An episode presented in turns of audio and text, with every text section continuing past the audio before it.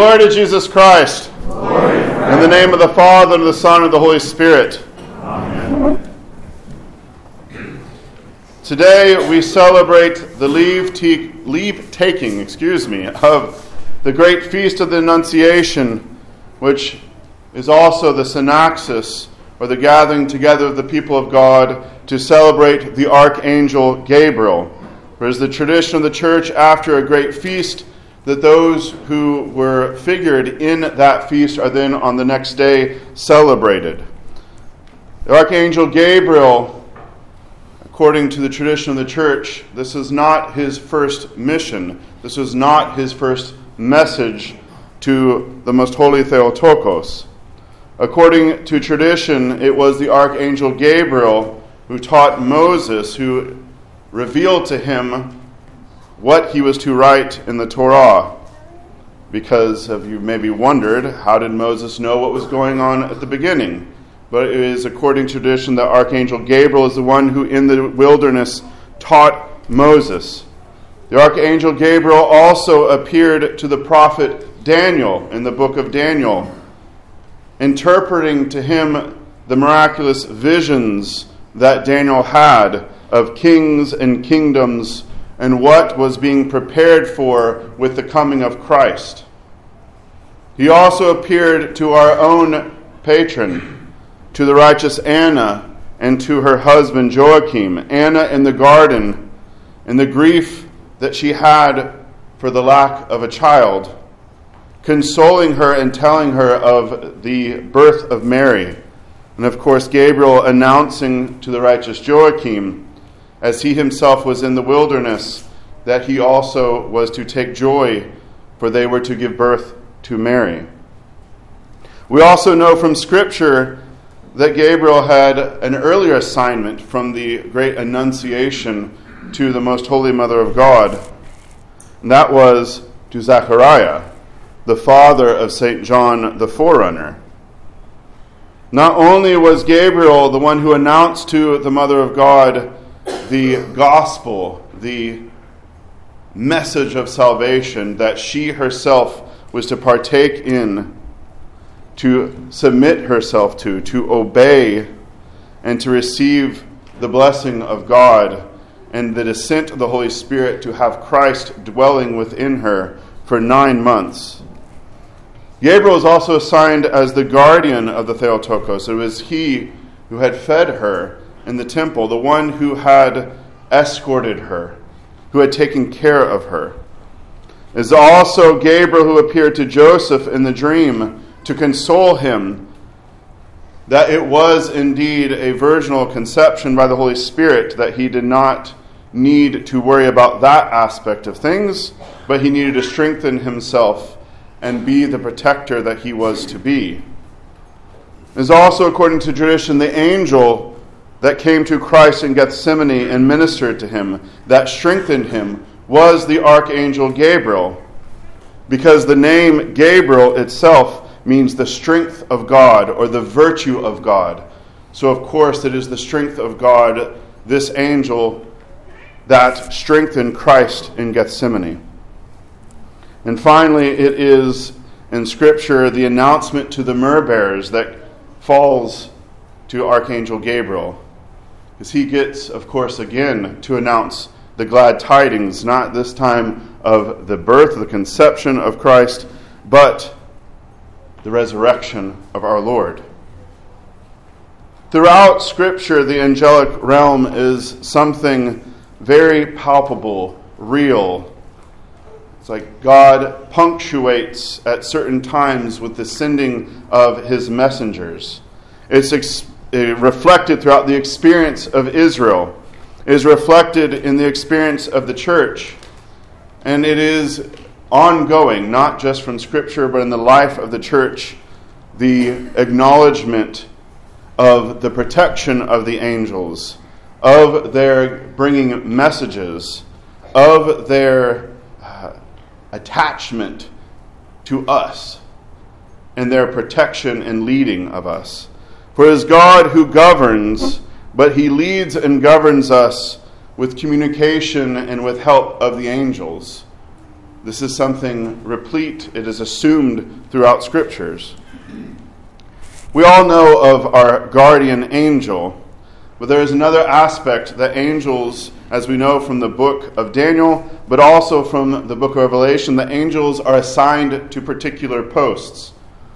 In Daniel, we know the angels are assigned to the nations, but we also know from the book of Revelation that churches are assigned angels.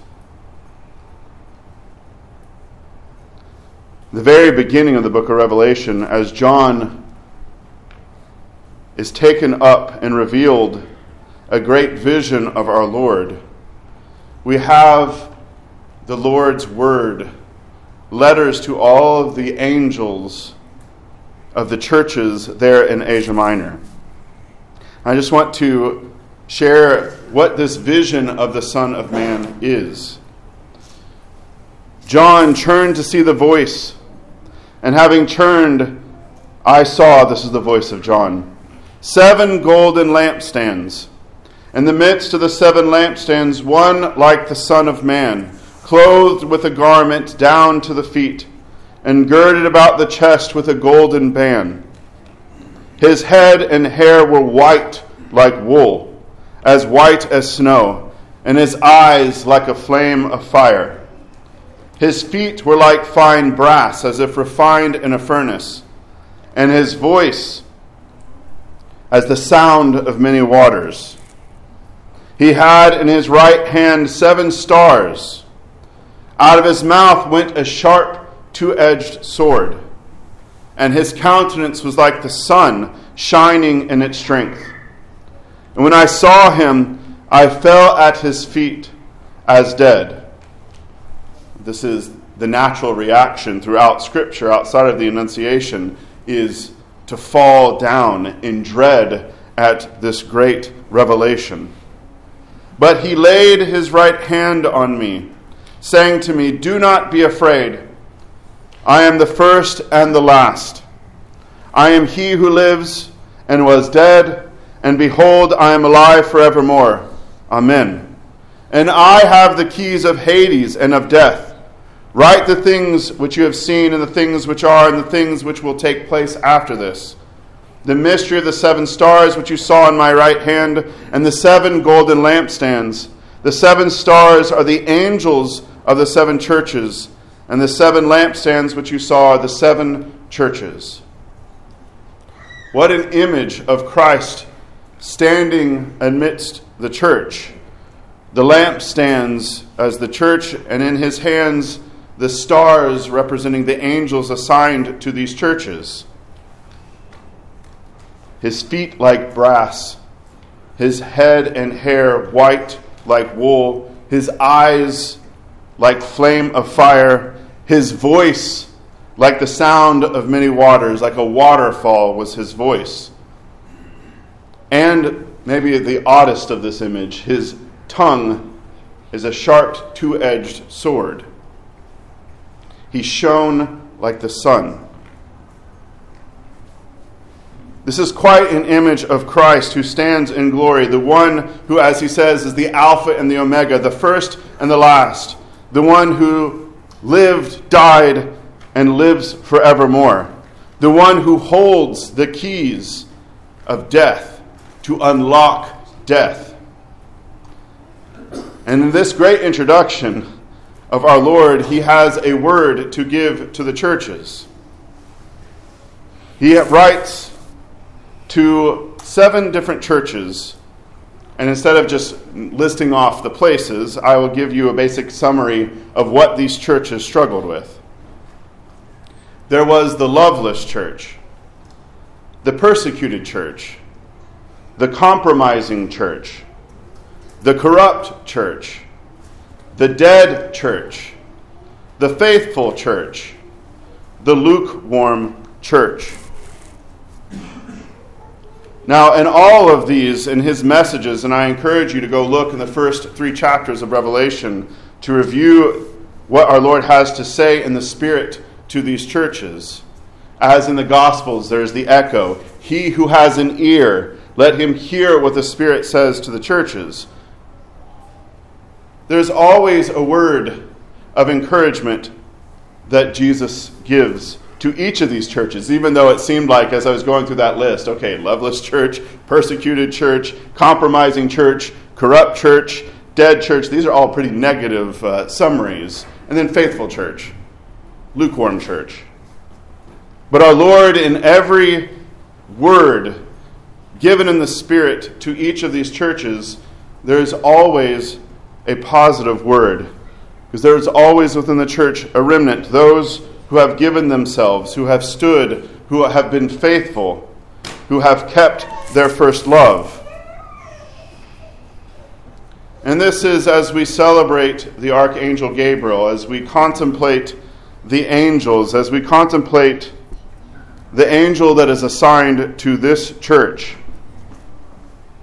We have to wonder what does our Lord have to say in the Spirit to us?